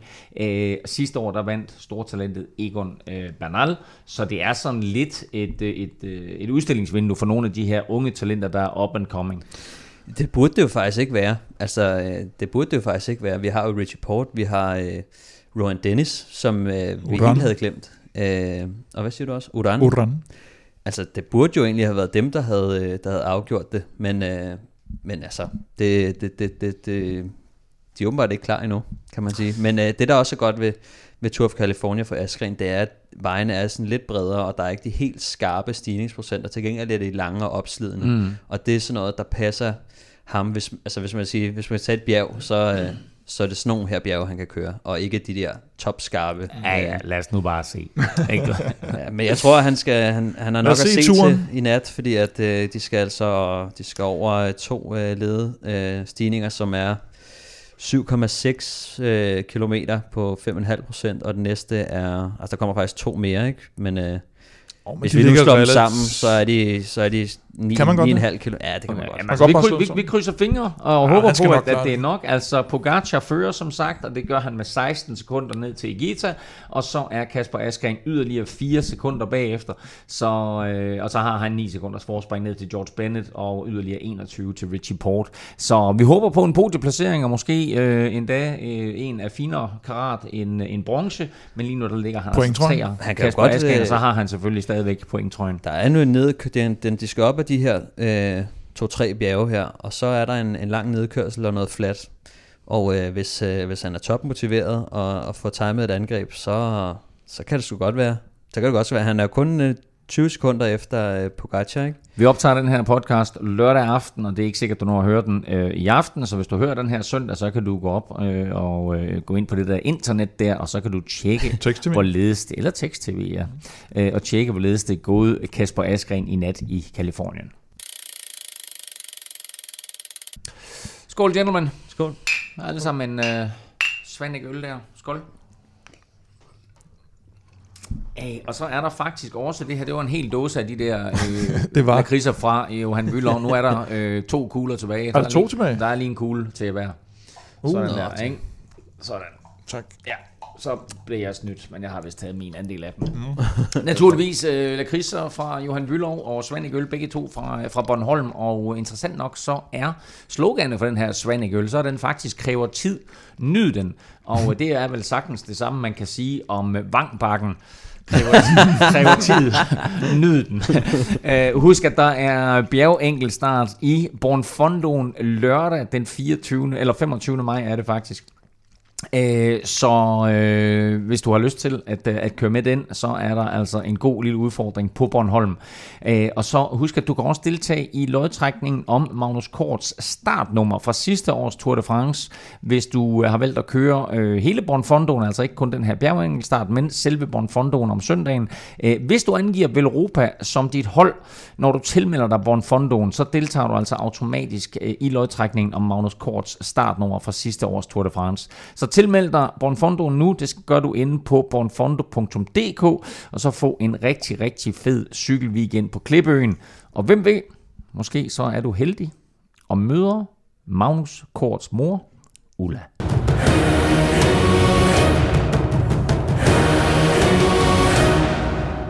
I morgen søndag, der køres 9. etape i Giro d'Italia, og det er en 34,8 km kuperet enkeltstart fra Regione til San Marino. Dumoulin han er ude, og det vil sige, at Roglič han er monsterfavorit. Er der overhovedet nogen, der kan true ham på den enkeltstart i morgen? Der er vel Yates, tænker jeg, som vandt en enkeltstart i Paris-Nice og kørte, hvad blev han sidste år på den første enkeltstart også i Giroen, der kørte han noget top 5 eller sådan noget, tror jeg, og har forbedret sig markant, og med den profil, der er på enkeltstarten, der ligger den også... Stefan, du kigger lidt nærmere på den enkeltstart i morgen, og der er en ordentlig bakke på der. Ja, den er jo... Altså jeg tror problemet er lidt de der omkring 2-23 kilometer flade, der kommer ja, det er lidt et problem for Yates i forhold til Roglič. Ja, det havde været federe, hvis der havde været lidt op og ned der også. Men de er altså helt flade, og derefter så er det 12 kilometer opad. Og den er ikke super skarp, men... Men det er alligevel 12 kilometer opad. Ja, præcis. Så jeg tror, at jeg forestiller mig lidt, at Yates taber lidt tid der. Og altså hen til bunden, ja. Og så tror jeg, at de kører forholdsvis lige op derfra. Måske, altså det er det, jeg forventer i hvert fald, men det kan jo godt være, altså hvis Yates han har diamanter i benene, så så kan det godt være, at han kan hente lidt tid, men jeg satser stadig på, at Roglic han har en edge.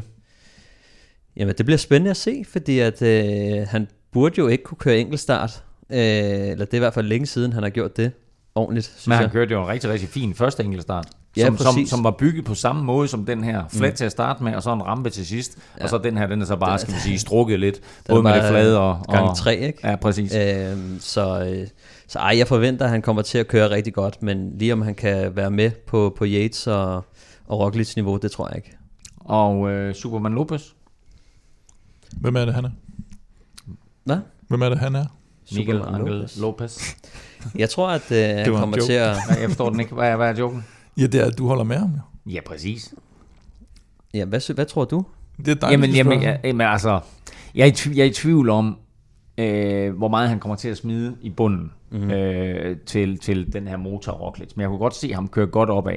Og det er klart, at hvis han skal leve op til, jeg havde ham til at vinde turen. Jeg havde til at vinde Giroen, som mit bedste bud på sådan, hvad skal vi sige, en lidt outsider til at vinde den, men det havde jeg inden Giroen. Og skal han vinde Giroen, så skal han gøre det godt på den enkelte start i morgen. Optimalt selvfølgelig tage tid på de andre. Det kommer nok næppe til at ske, men jeg kunne godt se ham køre sig ind i en top 3. Mm-hmm. Ja. Og der bestille. Ja. Vi skal have nogle odds på banen, og vi lægger ud med det, vi kalder Velropas vinder. Er der nogen grund til at spekulere i andre end Roglic?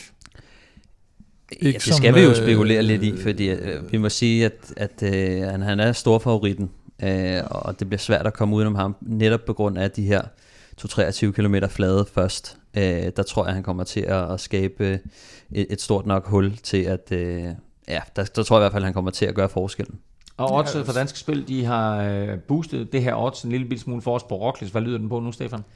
1,40 kan vi få på den, og det er, tro det eller ej, højere end de andre steder. Så ingen nævnt, ingen glemt. Nej, men det er jo et... Altså Hvis vi skal anbefale noget til folk, og vi gerne vil have, at de skal vinde, altså i modsætning til Caleb Ewen, hvis du skal smide en million, så er det jo Roglic, man skal sige her. Ikke? Man kan jo ikke med god samvittighed sige andre. Og altså, jeg vil sige det på den måde, umiddelbart, der er han så stor favorit, at får man 1,40 igen, så er det altså en meget god forrentning sådan på 40% af ens investerede kapital, som man smider der. Så smider man 200 kroner, så er der lige en 80'er bas oveni der, så kan man lige gå i biografen søndag. Hvor meget er der med 1 million? Ja, det er sværere. Og for mange nuller. Ja. Vi skal have Stefans staldtips på banen, og ikke staldtips, men staldtip. Staldtips. Ja, altså, hvis man tager Roglic ud af billedet, hvis man regner med, at han har en dårlig dag. Jeg vil sige, jeg tror, at Yates, han er det bedste bud ellers. Og jeg regner med, at han kommer til at miste lidt tid ned til bunden af stigningen. Spørgsmålet er så, om han kan hente det opad. Jeg tror, han har en fornuftig chance, men altså, jeg glæder mig til at se den duel. Og der er odds 7 at hente på den, på oddset. Og den er også blevet boostet lidt. Mange andre steder får man odds 6 på den.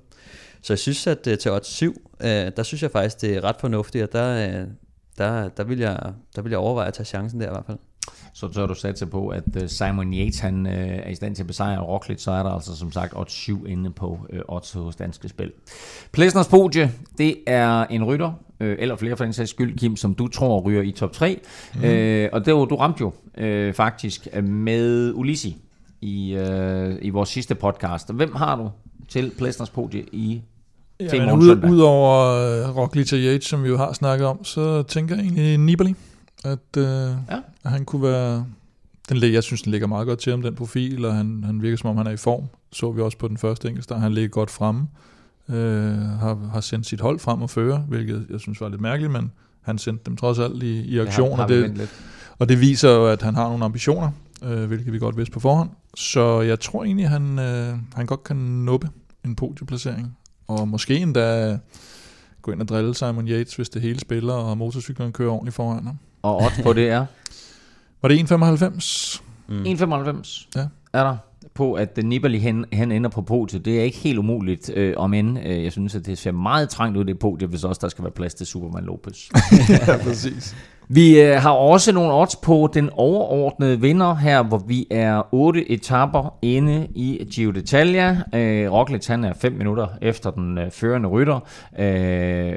Stillingen lige nu hedder altså, at Valerio Conti han fører, og det gør han foran José Rojas med 1.32, og så kommer Gilles dernedad, og så ligger Roglič altså helt nede på en, nu skal jeg se om jeg kan finde ham, 12. plads, 5.24 efter. Så der er altså et godt stykke vej op til førertrøjen, men trods alt, som jeg nævnte et par gange, også masser af kilometer at arbejde med nu, og også kilometer, der ligger godt til Roglič. Overordnet vinder, der hedder oddsene Stefan for de tre favoritter, og Roglič, Yates og Nibali lige nu. Man får 91 på Roglič, og det er lidt overraskende, synes jeg. Hvis han er så stor favorit, som han jo er til etappen i morgen, og har været på alle etapper, så synes jeg faktisk, det er et meget pænt odds, at det er jo sådan en 50-50-50 chance på en eller anden måde. Så 91 på Roglič, det synes jeg er ret flot. Så er der på Simon Yates odds 3, og på Nibali og Lopez er der odds 6,5. Nå, og så Lopez, som startede i odds 11, han er faldet til 6,5. Ja. Det er mærket, favoritværdigheden, ikke? Den stiger. Men han har startet meget godt. Ja, ja. Det er selvfølgelig, fordi Dumoulin også er ude. Så, men, altså, vi bliver nødt, hvis vi skal skyde på en ny vinder, så synes jeg, at Primož Roglič til 91, det er så meget flot. Jeg vil sige Yates til 3, går jeg med. Sådan. Så tager jeg Lopez til 6,5. Så er det på plads. Igen. Der er hviledag i mandag. Mm-hmm. Og det betyder, at rytteren selvfølgelig får en tiltrængt hviledag. Der er nogen, der skal holde pressekonferencer og så videre. Men hvad sker der sådan ellers, Stefan, for de her ryttere på den der hviledag? Hvor vigtigt er det for dem at have sådan en hviledag? Jamen, det er jo rigtig rart. Nu er der jo gået lang tid. Nu har de kørt 9 etaper, ikke? Så det er forholdsvis langt henne. Vi har jo set før, når det bliver startet i Danmark eller andre steder, så kører de 3 dage, og så ligger hviledagen der, ikke? Men 9 dage, så begynder det at trænge lidt på, så jeg tror, det bliver rart for dem. Og desværre, så starter de ikke med bål og brand lige efter, fordi vi ser jo ofte det her med folk, der lige skal finde benene igen dagen efter. Der kan komme nogle overraskelser, men et tiltrængt hviledag, og så derefter, så kommer der 2 flade etapper, hvor vi får nogle spændende sprinterdueller, og sikkert også en afslutter med en DNF til Viviani. Og så se, det var i hvert fald forudsagt. Det bliver også interessant at se, hvem der har den lyserøde førertrøje og kan kigge lidt på den på sit hotelværelse på hviledagen. Altså lige nu sidder den på Valerio Conti, men der er ikke nogen, der siger, at han ikke mister den på søndagens enkeltstart. Det siger jeg. Du siger, han ikke mister den? Nej, det gør han ikke. Okay, han smider ikke 1.32 der. Nej. Plus det løs. Så godt. Jamen, dermed forudsagt af Kim Plesner. Hvis man kan spille på det et eller andet sted, at han fortsat har førertrøjen, så er det altså en af Kim Plesners forslag til et alternativt spil. Tak til alle, der har støttet Velropa Podcast via tier.dk. Det sætter vi utrolig stor pris på. Du kan også støtte os på tier.dk. Beløbet det er valgfrit, og du donerer hver gang, vi udgiver en ny podcast. Og som tak for alle donationer, der trækker vi noget om fede præmier blandt alle, der støtter os. Du finder link både på velropa.dk og på tier.dk. Vi trækker lod om den nye fede Velropa-kasket fra Pearly Sumi til en værdi af 149 kroner, når vi rammer 100 tilmeldte på tier.dk. Og så, Stefan, så skal vi også have trukket lod om et freebet fra Otse, eller til Otse fra Danske Spil. Vi har 200 kroner til lodtrækning blandt alle, der støtter os. Og både med kasketten og med freebettet, der gør vi det på den måde, at for hver 5, man donerer, der får man et lod i puljen. Så jo større et beløb, jo flere lodder, og dermed større chance for at vinde. Og Stefan, vi skal faktisk have fundet den første heldige vinder af det her freebet til Otse for Dansk Spil. Ja. Og vi har trukket lod helt vilkårligt. Det sagde du virkelig dårligt. Det lød som om, vi har trukket lod helt vilkårligt. Jamen men det har vi faktisk. 74 støtter, vi har trukket lod blandt dem alle sammen, og vinderen blev Emil Tøresen, Tøresen tror jeg det er, som har støttet i noget tid nu, kunne vi se. Han har vundet et freebet på 200 kroner, så jeg ved ikke, skal han skal skrive til os, eller skal vi skrive? Vi kan skrive til ham på mail. Vi har hans mail. Jeg kan se, Emil Thøgersen, han donerer hver uge 15 kroner. Så tusind tak for det. 3 lod af puljen, og tillykke med de 200 kroner. Vi sender dit freebet, Emil, på mail. Og så husk til alle jer, som ikke vandt den her omgang, at vi trækker noget om nye 200 kroner til oddset i næste podcast. Så støt os på tier.dk, hvis du vil være med i lodtrækningen. Kim Plesner er sjældent bange for at åbne munden, og her der snakker vi ikke om at spise. Og af og til så trækker vi andre sådan lidt på smilebåndet over hans konspirationsteorier og dopinginsinueringer. Men nu er smilet sådan set stivnet lidt, for i den forgangne uge, der blev Plesners påstande til sandheder, der flere rytter blev suspenderet. Nogle på baggrund af mistænkelige målinger, andre på baggrund af den østrigske dopingskandale, bedre kendt som Operation Aderlass. Og Kim, jeg er jo nødt til lige, altså du er nødt til at udrede det her for os. Hvad er det, der sker? Og hvem er det, der er involveret? Jamen, det er jo 2 hold, der er involveret nu her. Det er de, hvad kalder man dem? Mellemøstlige hold. UAE og Bahrain Merida. Ja, det lyder meget rimeligt. De har et par rytter, og UAE er sådan lidt en dobbelt, fordi de har en rytter, der var med i Aderlass, som UCI så har været inde og officielt suspenderer, og så har de Juan Sebastian Molano, som de selv har været inde og suspendere i forhold til nogle værdier, der er kommet tilbage fra UCI. Er det typisk, de kommer tilbage og siger, hey...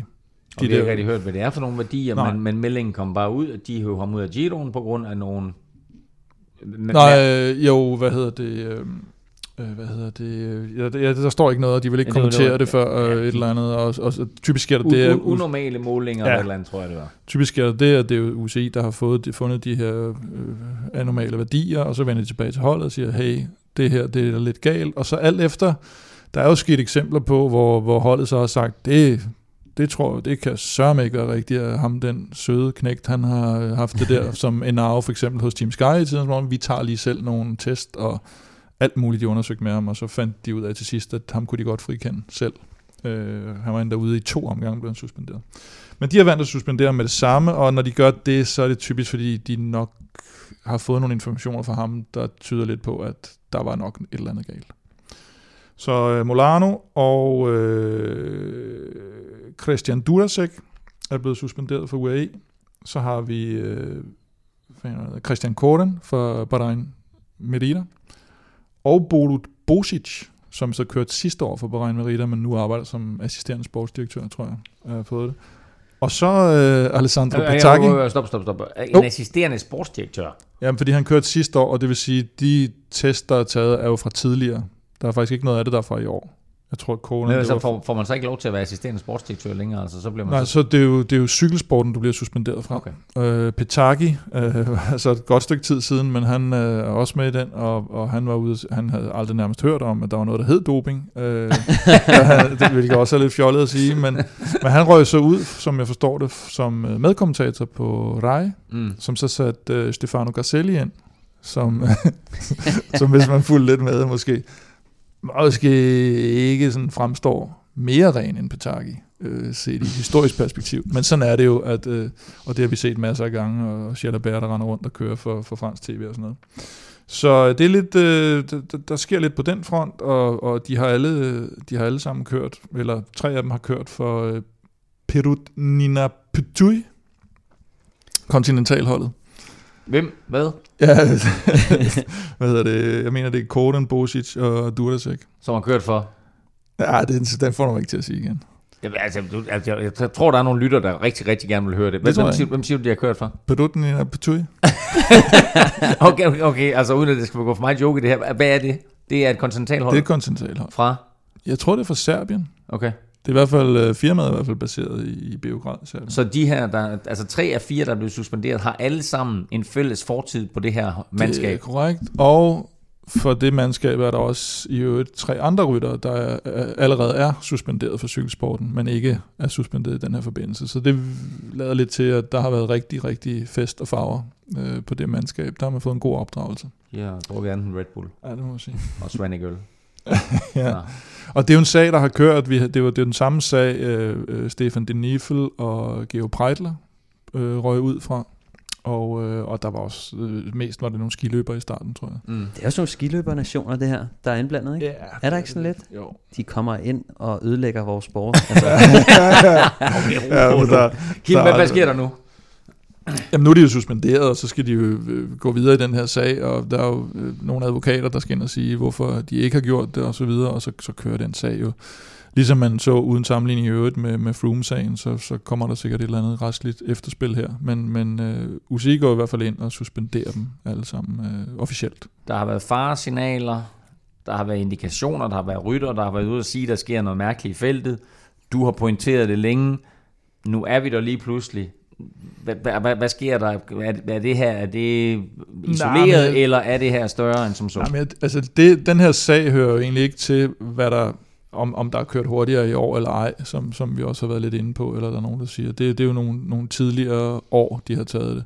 Det man kan sige her er jo igen, at det koncentrerer sig lidt om nogle enkelte nationer, det koncentrerer sig lidt om nogle enkelte hold, kan man finde nogle tendenser der, og man skal lede lidt mere i de kredse. Hvilke nationer? Ja, men altså Slovenien, ikke? Og så UAE og Bahrain Merida og noget omkring, hvor de har kørt før og så videre. Og så kan man jo videre og siger, at Slovenien, de er jo gået helt vildt frem på verdensranglisten også i løbet af de sidste par år, ikke? Gået fra nummer 20 til nummer 11, tror jeg, eller sådan et eller andet. Og har Pogačar nu, der stormer frem, de har Roglič, der stormer frem, og man kan jo godt sådan sidde og tænke sådan lidt, nå okay, skal vi lige prøve at kigge lidt i den retning, hvad er det egentlig, der er sket der? Altså, hvordan fanden er de lige pludselig kommet ind her? Uden at man begynder at sige, at den ene eller den anden har taget doping, eller det kan sagtens være, at Pogačar bare er verdens største talent, der er kommet ind. Men man er jo nødt til at, hvis man sådan har nogenlunde åbne øjne, når man kigger på cykelsporten, og så sige, at det her bare en tilfældighed, eller er der egentlig en tendens i det her? Ligesom med, hvis de bliver ved med at køre hurtigt op ad bjergene for eksempel, at så er der nok sket et eller andet. Og det er man jo nødt til at forholde sig til, og så kan man jo vurdere, at det så kritisk, eller er det bare noget, man lige skal holde lidt øje med og sådan noget, og jeg synes ikke, man er ikke et sted endnu, hvor man kan sige, at der er et eller andet sådan helt ravruskende galt, men måske et sted, hvor man... Trods alt. Ja, jeg synes, der er nogle ting, der gør, at man skal lige prøve at holde øjnene åbne og se, hvad fanden er det, der sker i øjeblikket. Og en anden ting, som der også har været lidt fokus på, det er Egon Bernal. Jamen, den er helt sikkert. Og hans brækkede kravben, eller hvad? Han har ikke brækket noget kravben. Jamen, hvad er der så sker? Altså, jeg ved ikke, hvad der sker. Meldingen er fra Sky-Ineos, at han styrter i en rundkørsel i Andorra og brækker sit kravben. Så er der allerede nogen, der begynder at skrive, så er nogen, der skriver på Twitter, at der er sådan en rundkørsel i Andorra, så allerede der er der... Det har jeg ikke engang set. Nå, okay, der er et eller andet muggen med, at det er sådan, at der er ingen rundkørsel i Andorra. Den virker sgu for... Det virker bare alt for underligt, det der. Så er der så 11 dage efter, at han angiveligt har brækket sit kravben, der vinder han. Der tager han en strafrekord, ja. Og han er ude at cykle, altså ikke bare på home trainer efter få dage efter. Ja. Og der er et eller andet galt med det der. Og Sky, den måde de meldte ud på med, han har brækket kravbenet. Hvem sagde du? Nå, undskyld, Ineos. Eller hed de Sky der? Nej, det er ikke. Okay. Nå. Han har brækket kravbenet. Vi kommer med en hel masse mere information senere, og det gjorde de så ikke. Og det gør man normalt i de tilfælde. Og der er ikke nogen billeder af det. Normalt så sidder de jo kraftedme og flasher og tager selfies fra hospitalet og sådan noget. Der er et eller andet... ingen selfies fra hospitalet i Andorra. Der er hverken rundkørsler eller hospitaler i Andorra. Der har været meget stille på hans... sociale medier siden april i hvert fald.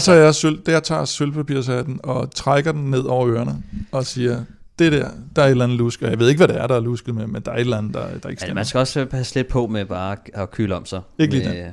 Men okay, nej, det må være for egen. Alle de andre, synes jeg, der ved jeg sgu ikke rigtigt, hvad der foregår. Men den Stefan, har Kim en pointe, eller har han ikke?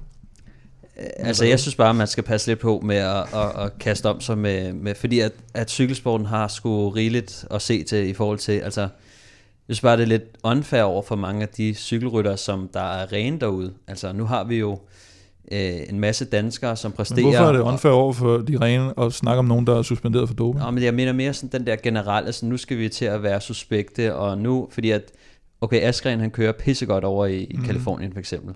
Der synes jeg, det er lidt unfair, at man begynder at snakke om, nu er der nogle tendenser, nu er der folk, der tager noget, Og så skal man så tænke sådan, nå okay, men hvorfor er det så, at Asgreen han kører skidestærkt nu? Nå nej, det var fordi mere... Så kan du, altså fordi folk har også den opfattelse, at hvis du tager noget, jamen så vinder du.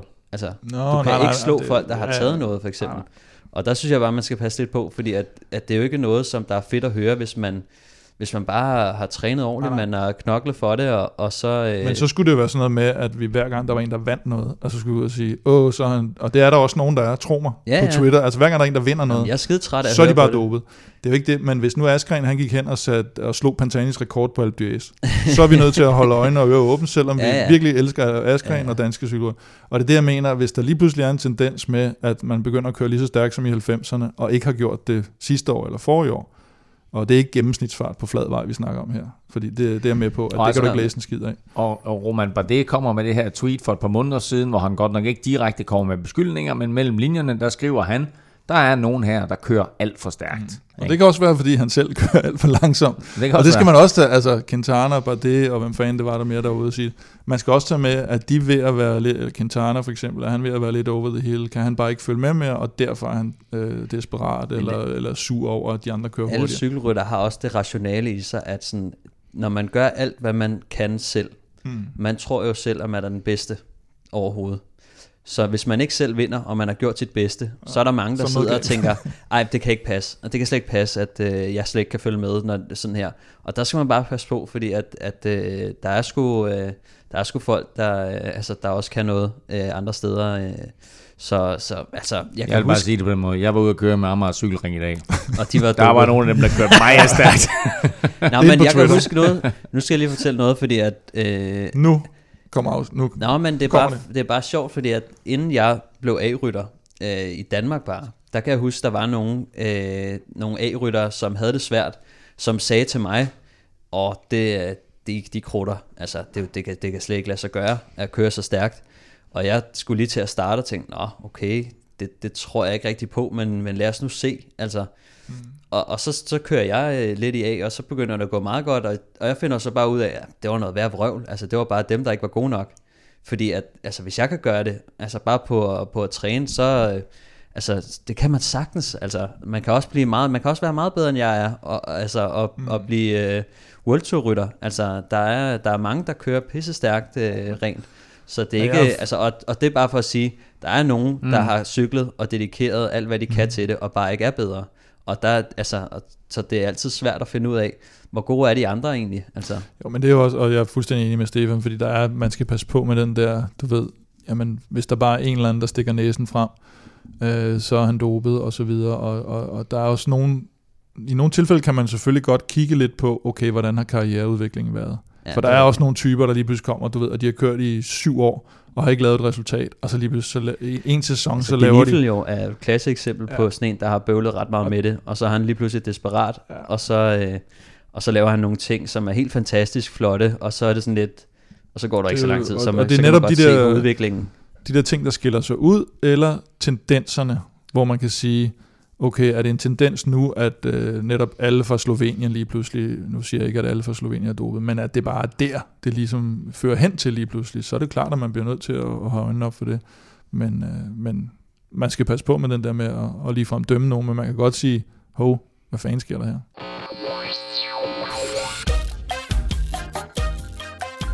Fra et lidt kedeligt emne til noget meget, meget sjovere, nemlig afgørelsen på quizzen. Og som vi fandt ud af, så er quizzen måske rigged, fordi Kim Plesner har arbejdet for Team CSC, og det her det drejede sig om Tour of California, og hvilken dansk cykelrytter, der var den allerførste danske cykelrytter, der kørte med i Tour of California. Det var tilbage i 2006, ergo inden for den tidsramme, som Stefan har givet os til, at den her quiz må afvikles indenfor. Den præmis. Så, Stefan Djurhus, du får lov til at svare først. Hvilken dansk cykelrytter var den første, der var med i Tour of California? Nicky Sørensen. Det er et fantastisk godt bud. Vi finder ud af lige, om det er rigtigt. Det er det jo så. Kim Plesner? Nej, men... Skal jeg bare sige et bud, og så er vi det? Det ved jeg ikke, du kan sige det samme. Nej, jeg havde egentlig... min første indskydelse, og den skal jeg altid gå med, det er Brian Vandborg. Jeg kan fortælle dig, at ingen af jer har ret. Og at min næste indskydelse var Jakob Pihl. Så har Kim kommet med 2 bud, så får du et bud mere. Det var heller ikke rigtigt. Fanden er egentlig, hvad fanden var med det her dansker? Ja. Lars Bak. Ja, Lars Bak er et bud. Lars Bak siger du. Ja. Og dermed er der reduceret i kvisten. Stefan bringer endelig. Sig endelig 15-11 står der nu. Ja, 16-11, undskyld. 16-11 står der nu i quizzen. Det var dejligt, ikke? Og straks vi kom tilbage i en form for... Ja, min levetid. Hvordan jeg lagde op til dig. Så, men... Jakob Hiel er røgslør ud af... Jeg ved ikke hvad. Du kunne få et bud mere, jo. Så er jeg nødt til at byde på 2 forkerte. Sådan, det var dejligt, at du kom tilbage i sejrsrækken der, Stefan, så en reducering til 16-11. Og præcis... Det er en farlig føring. Det er en vanvittig farlig føring.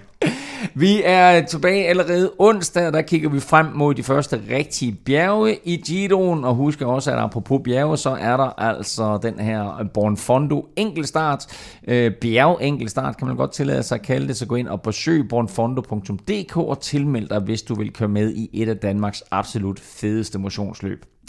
Christian Bendix fra Villeuropa CK var den første villeuropæer, der tilmeldte sig lyden over for Solskinsøen, og husk, at du kan gøre det samme. Du behøver ikke at være medlem af Villeuropa Cykelklub. Du skal bare tilmelde dig som værende fra Villeuropas hold, og så på den måde, der deltager du altså i løgtrækningen om det her startnummer fra Magnus Kort.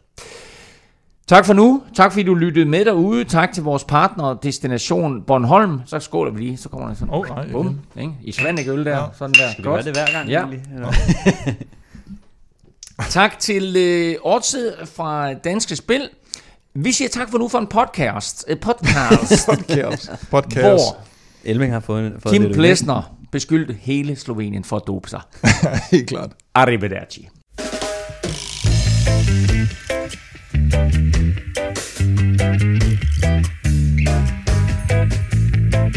you.